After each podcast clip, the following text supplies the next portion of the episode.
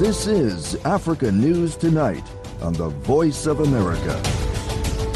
Hello and welcome. Welcome to African News Tonight from the English to Africa service of the Voice of America, your source for Pan African news and world developments. I'm Yehia Suhib in Washington. Coming up on African News Tonight. I strongly believe that the creativity and ingenuity of Africa's young leaders will help us shape the future of the world. That's U.S. Vice President Kamala Harris addressing the African and Diaspora Young Leaders Forum yesterday at the African U.S. Leaders Summit. Details coming up also. South African president's future remains uncertain. Somalia and Ethiopia top a watch list of countries most likely to face worsening crisis next year. And Morocco plays France with a place in the World Cup final at stake. We'll have these stories and more on African News tonight. We start with our top story. Nearly 50 leaders from Africa are in Washington for the U.S. Africa Summit that began yesterday with a special focus on youth leadership, entrepreneurship, peace, and security. VOA's Peter Cloete spoke with Lesotho's Prime Minister Sam Matekane, who stressed the importance of trade and AGOA, the U.S. Africa Growth and Opportunity Act that aims to boost trade between African nations and the U.S. Look, uh, AGOA has been very, very, very helpful to our country and to our nation as well. Because uh, I think that is from 1967 when AGOA started in Lesotho. Uh, there's a lot of factories that have been built, which has given to uh, a lot of jobs to our people. And they have just been uh, working on the factories and uh, improving their lives. Uh, because I mean, what was happening uh, is that uh, they were they would do the stuff in the factories and export it to the U.S. Uh, we have just negotiated this morning uh, with the senators that we need to extend AGOA by 10 years because it's coming to an end in 2025. So we have already started negotiations in that part. AGOA is very, very, very important to us as a country. Also, yesterday, U.S. Vice President Kamala Harris began the summit by attending the African and Diaspora Young Leaders Forum. I strongly believe that the creativity and ingenuity of Africa's young leaders will help us shape the future of the world and that their ideas, your ideas, and innovations and initiatives will benefit the entire world. The Biden Harris administration intends to be right there alongside you, these young leaders, knowing it is the spark and determination of young people that will drive and move us forward. And we are particularly excited about this future. The vice president announced the administration would invest an additional $100 million to expand the Young African Leaders Initiative and said the U.S. Export Import Bank was entering new memorandums of understanding to lead to $1 billion in new commercial financing in Africa. Late US, later, U.S. Secretary of State Antony Blinken spoke at a forum to discuss peace, governance, and security with the presidents of Niger, Mozambique, and Somalia, and the chairperson of the African Union Commission. There's no one model of good governance. There's no one model for how to build strong institutions. I think we have to be informed by each other. We have to be informed by uh, local uh, conditions, local, local needs. And from the perspective of the United States, uh, this is also not about a competition with others. This is not about saying uh, to our friends and partners, uh, you have to choose. This is about offering a genuine choice, uh, offering a genuine partnership Today, the summit events focus on advancing trade and investment partnerships that bolster Africa's role in the global economy. For more on the summit, check out voaafrica.com and stay tuned to all your favorite VOA programs. U.S. President Joe Biden hopes to boost trade opportunities for American businesses and investors while also building trust with African leaders during his three day U.S. Africa Leaders Summit, which kicked off yesterday. 49 African heads of state and leaders, as well as the African Union, were invited. As former U.S. Ambassador to Senegal and the Gambia and member of the National Security Council, retired diplomat Herman Cohen has decades of experience in Africa. Cohen, who advises African governments on strategic planning as president of the Cohen and Woods International, disagrees with experts who say the U.S. has taken a back seat to Russia and China in influence on the continent. What do they have to offer Africa? They have nothing to offer on economic development, which is what Africa needs. What Russia has given is in areas of conflict like the Sahel or in uh, Somalia, for example, they are offering mercenaries who, who take a lot of money uh, from these countries. So I, I, don't see Russia influence as being so great. Uh, for example, in Central African Republic, uh, which has had a civil war, they sent in mercenaries, uh, so-called Wagner Group, and the Wagner Group is now taking control of Central African Republic diamonds. And Central African Republic has some of the best jewelry diamonds in the world and the Russian mercenaries are now controlling it. I don't see that as Russian influence. I think this is Russian uh, destructive influence. Well, why does Russia then have that kind of influence? What are they giving these countries? Well, in civil wars, of which there are several in Africa, especially in the Sahel, they provide mercenaries. Look, we will we will get rid of the enemy. Uh, the government is facing a civil war. We will take care of these rebels in return, we want a lot of money. So some African countries have no choice. It's it's the Russian mercenaries or nothing. What kinds of deals will trade ministers meeting with U.S. lawmakers try to work out? Yes, well, I think uh, we're going to ask for reciprocity. There is the African Growth and Opportunities Act, where the Africans can send any products that they manufacture to the United States duty free. I think we're going to try to get reciprocity. Uh, the European countries exports to Africa come in duty free. So we want our exports to Africa to come in duty free. I think we will put a lot of pressure on the African trade ministers uh, and the heads of state to give us this uh, equal opportunity. What about on the political side? Many African countries, you know, have been ruled by autocratic leaders for years and years with rampant corruption as a byproduct of that. Will U.S. officials bring that up, this touchy subject, with their African counterparts at the summit? I think they have to do that because what what does corruption do basically? It takes a large percentage of the revenue that the government that the country earns, say from mining or from agriculture, and it turns it into gives it to private pockets. So the United States has to raise that. I attended that first U.S. Africa Leader Summit hosted by President Obama eight years ago, the biggest international gathering in Washington since before the pandemic. And as you know, dozens and dozens of African heads of states and leaders were here. How does that summit compare with this one in terms of attendance and where the U.S. influence stands with Africa as compared to that of China and Russia? I think uh, President Obama's summit was uh, was very well attended, and I think uh, the last day uh, there was a very strong U.S. business presence there, and I think there were a lot of lot of relationships were developed, and, and I think it resulted in increased U.S. investment in certain African countries.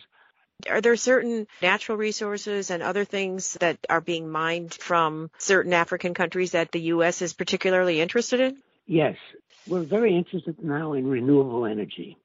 And renewable energy requires batteries. The sun doesn't doesn't uh, shine at night, and the wind doesn't always blow. So you have to take that energy is created and put it into batteries, so you can store it for use at night and, and when there's no wind. And Africa has very important elements that go into batteries. For example, cobalt. Also, there's lithium. Africa has has significant amounts of lithium. We want to make sure that these products are available and, and we're investing in them. That's uh, Ambassador Herman Cohen, president of Cohen and Woods International. He was speaking with VOA's Carol Van Dam. You're listening to Africa News Tonight on the Voice of America. As expected, South Africa's governing African National Congress, the ANC, yesterday used its majority in parliament to prevent an impeachment inquiry into the conduct of President Cyril Ramaphosa. This after a legal panel, which included judges, found he could have committed crime and acted unconstitutionally in connection with the theft of almost $600,000 from his ranch in early 2020. But as Darren Taylor reports, Ramaphosa's future remains uncertain. Ramaphosa says the money was from sales of buffalo to a Sudanese businessman who's confirmed this. This in itself is a violation of the Constitution, which prohibits a sitting president from doing private business. Evidence also suggests Ramaphosa covered up the robbery at his Phala Phala ranch because of this and because he hadn't declared the cash to tax authorities.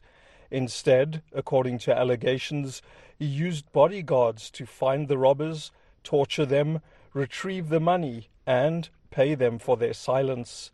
The president denies the claims and is disputing the panel's findings in court. Even though Ramaphosa isn't going to be impeached, analysts say yesterday's vote has weakened him. In an unprecedented move, four senior party officials, including former President Jacob Zuma and ANC leadership candidate Nkosazana Zuma, voted to impeach Ramaphosa. Others didn't turn up to vote. The leader of major opposition party, the Democratic Alliance, John Steenhuisen, says Ramaphosa cannot hide forever. We'll be calling for the creation of an ad hoc committee with far wider powers than the Section 89 independent panel had to be able to summon and subpoena, to be able to go beyond the scope of just the papers. Um, let's be able to call the president and call uh, Wally Rhoode. And Such a committee would call witnesses, including Ramaphosa's bodyguards, the Tax Revenue Service, and even the alleged robbers. We can't move on with this left hanging in the air now, with us still today no wiser about why the money was there, what it was intended for, why it was covered up for two years, why it wasn't reported to a police station, and what the president was ultimately hoping to achieve by all of this. Steenhuisen's convinced the president's application for the Constitutional Court to set aside the panel's findings against him will fail. Parliament's going to find itself in a very difficult position now if the public protector and that Constitutional Court's judgment does not go in the president's favour. What does Parliament then do after having just prematurely thrown out an independent panel report that it itself commissioned? Political analyst for the Brenthurst Foundation, Dr. Greg Mills, says millions of citizens who praised Ramaphosa for his anti corruption reforms have lost faith in him. There's a conspiracy of optimism about President Ramaphosa always, and that to a certain extent is true for the ANC, that there's a good ANC and it's better than no ANC. He says the so called Farmgate scandal calls Ramaphosa's integrity into question severely. More important than that is whether President Ramaphosa will, presuming he gets re elected at the ANC Congress, change his ways, whether he will stand up and out as a leader of note and accelerate the reform process to enable the good to happen. Otherwise, we bumble along with a, an oligarchy making money, extracting rents, and perhaps even descending into an ugly scenario. At its elective conference this weekend, the ANC will choose a leader. Ramaphosa faces opposition from Nkosazana Zuma and a man he fired for alleged corruption, former Health Minister Zweli Mkhize. Most analysts expect Ramaphosa to win re election. But police investigations into the farm robbery continue. Should criminal charges result, Ramaphosa would be compelled to step aside as ANC leader and as president. For VOA News, I'm Darren Taylor in Johannesburg. Meta Platforms, the parent company of Facebook and Instagram, is being sued for allowing posts that allegedly inflamed Ethiopia's civil war. The lawsuit was filed by two African researchers and Kenya's Katiba Institute Rights Group. Reuters says they allege that Facebook's recommendation systems amplified violent posts. One plaintiff is the son of an Ethiopian academic whose address was publicized on the site before he was killed. The other has moved to Kenya for fear of his life after a barrage of hateful posts for his work exposing human rights violations in Ethiopia. A lawyer for the plaintiff says the company prioritizes violent messages and makes money from the content. It also says Meta fails to identify dangerous messages and lacks a trained staff to police violent material. The French news agency AFP says the petitioners are asking Kenya's High Court to establish a $1.6 billion fund for victims of hate and violence incited by Facebook. Meta says hate speech and incitement of violence go against the policies of Facebook and Instagram.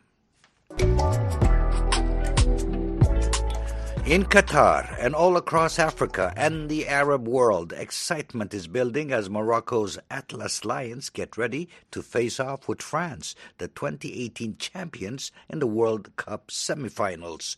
The Moroccans have defeated three other European opponents, Portugal, Spain, and Belgium, and drawn 0-0 with fellow semifinalist Croatia on their way to becoming the first African team in history to reach the last four.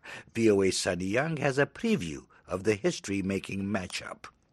I'm sure the Moroccans will be closely marking French star Kylian Mbappe, who leads all scores with five goals at this first World Cup held in the Middle East. Brazilian great Ronaldo scored 15 World Cup goals during his career and he praises Mbappe's skills. I was talking about how fast he is and how good he is and how he's remember me when I played before. So, and he's uh, he knows how to use his ability. You know, how how how to go faster than the others and uh, uh, use that ability to assist or score. So I think uh, France is the favorite one to win the World Cup, as I thought before the World Cup starts. And Mbappe, for me, is going to be the best player for the World Cup. For a deeper look at today's match, which kicks off at 1900 UTC, reporter Mike Mboni spoke with Fisayo Dairo, the chief football writer of www.aclsports.com. Dairo spoke with from Doha, Qatar, where he is covering the action. I expect another good game of football when France and Morocco come toe to toe at the Al Bayt Stadium in Al Khor here in Qatar on Wednesday night. It's going to be a historic game with a lot of records and greatness on ground to achieve by either side. France will be bidding to become first nation to play in consecutive World Cup finals ever since Brazil played in three back-to-back from 1994 to 2002. Well, for the Moroccans, we know they've surpassed expectations already They've, they've become the first African team to reach this stage, and they will surely be aspiring to take it a notch higher with a win against the Europeans. So, definitely, I expect a competitive game, I expect a passionate one.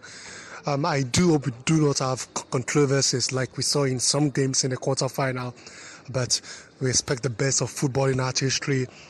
Majority of the Moroccan players ply their trade in Europe that's up to 90% of them.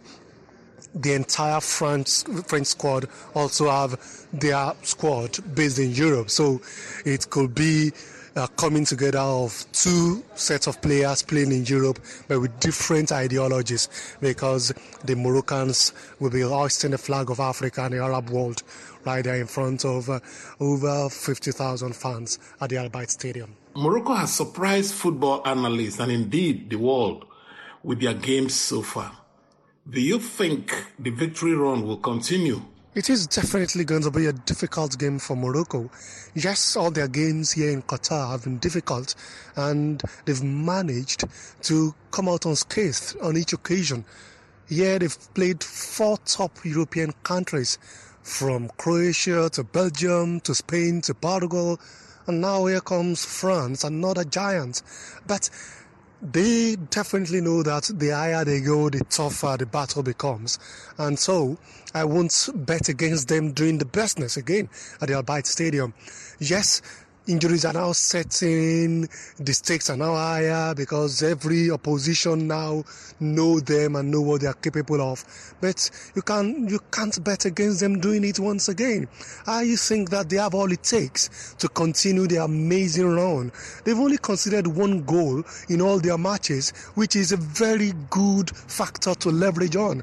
If you don't concede a goal in a football game, then you have a good chance of winning it. So if they've stopped the biggest stars of this world, the likes of Cristiano Ronaldo, likes of Alvaro Morata, to Kevin De Bruyne, and, and even the Croats from scoring, then they can do so for the likes of Olivier Giroud and Kylian Mbappe of France. I, am totally backing them to go all the way.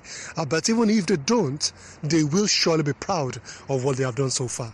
Fisayo, a win or defeat for Morocco in the semi-final game remains a record. What do you think the Moroccan team will be remembered for after the World Cup? The Atlas Lions of Morocco's class of 2022 will forever be remembered as the trailblazing set that held the old footballing world spellbound with their results and achievements here in Qatar 2022. Not only have they reached heights unimaginable, or not only have they achieved the previously unachievable by any African team or Arab team, but the manner with which they have done that will forever be registered on the record books. Here in Qatar, at this stage, they are the team with the least amount of goals conceded. They are the teams that have been so difficult to break down. They are the team who are yet to concede a goal from an opposition. And they are the team who have united the whole of Africa and the Arab world sometimes ago on the Sonny Side of Sport, I talked about even the unity in that team, and this has permeated through the team onto the pitch and onto the whole of Africa. So this set will definitely be remembered as a team we emerged from a very difficult group to make themselves one of the most difficult teams to be to, to play against, and these will linger for long in the hearts of many African football followers, and especially if they could go the extra mile and achieve the unthinkable. But even if they don't, they've done enough to make sure to ensure that these things they've achieved in Qatar remain indelible in the hearts of all footballing fans across the globe. That was Fisayo Dairo, the chief football writer at www.aclsports.com. He spoke to reporter Mike Mbonye from Qatar. Morocco is the first team from the African continent and the first team from the Arab-speaking nation to make the semi-finals. Catch up on the latest world news on voaafrica.com slash World Cup. And don't forget to look for our latest World Cup podcast on goal with Sonny and Mokbeel. We'll have an update on today's action on African News Tonight at 1800 UTC with Sonny Young. And that wraps up this edition of African News Tonight. I'm Yehiyes Wuhib in Washington for all the latest developments on the continent 24 7. Visit our website at voaafrica.com. On behalf of our producer, Mokbilia Baro, and our engineer, Shogun Chung, thanks for choosing the Voice of America.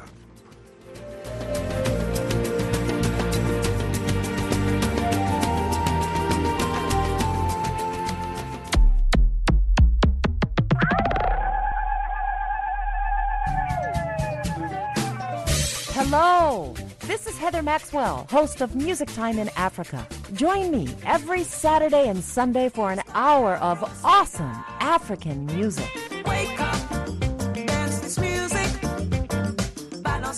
Like to stay on top of new music trends? Breakout artists? New releases? Maybe you just love the classic styles and artists of the past.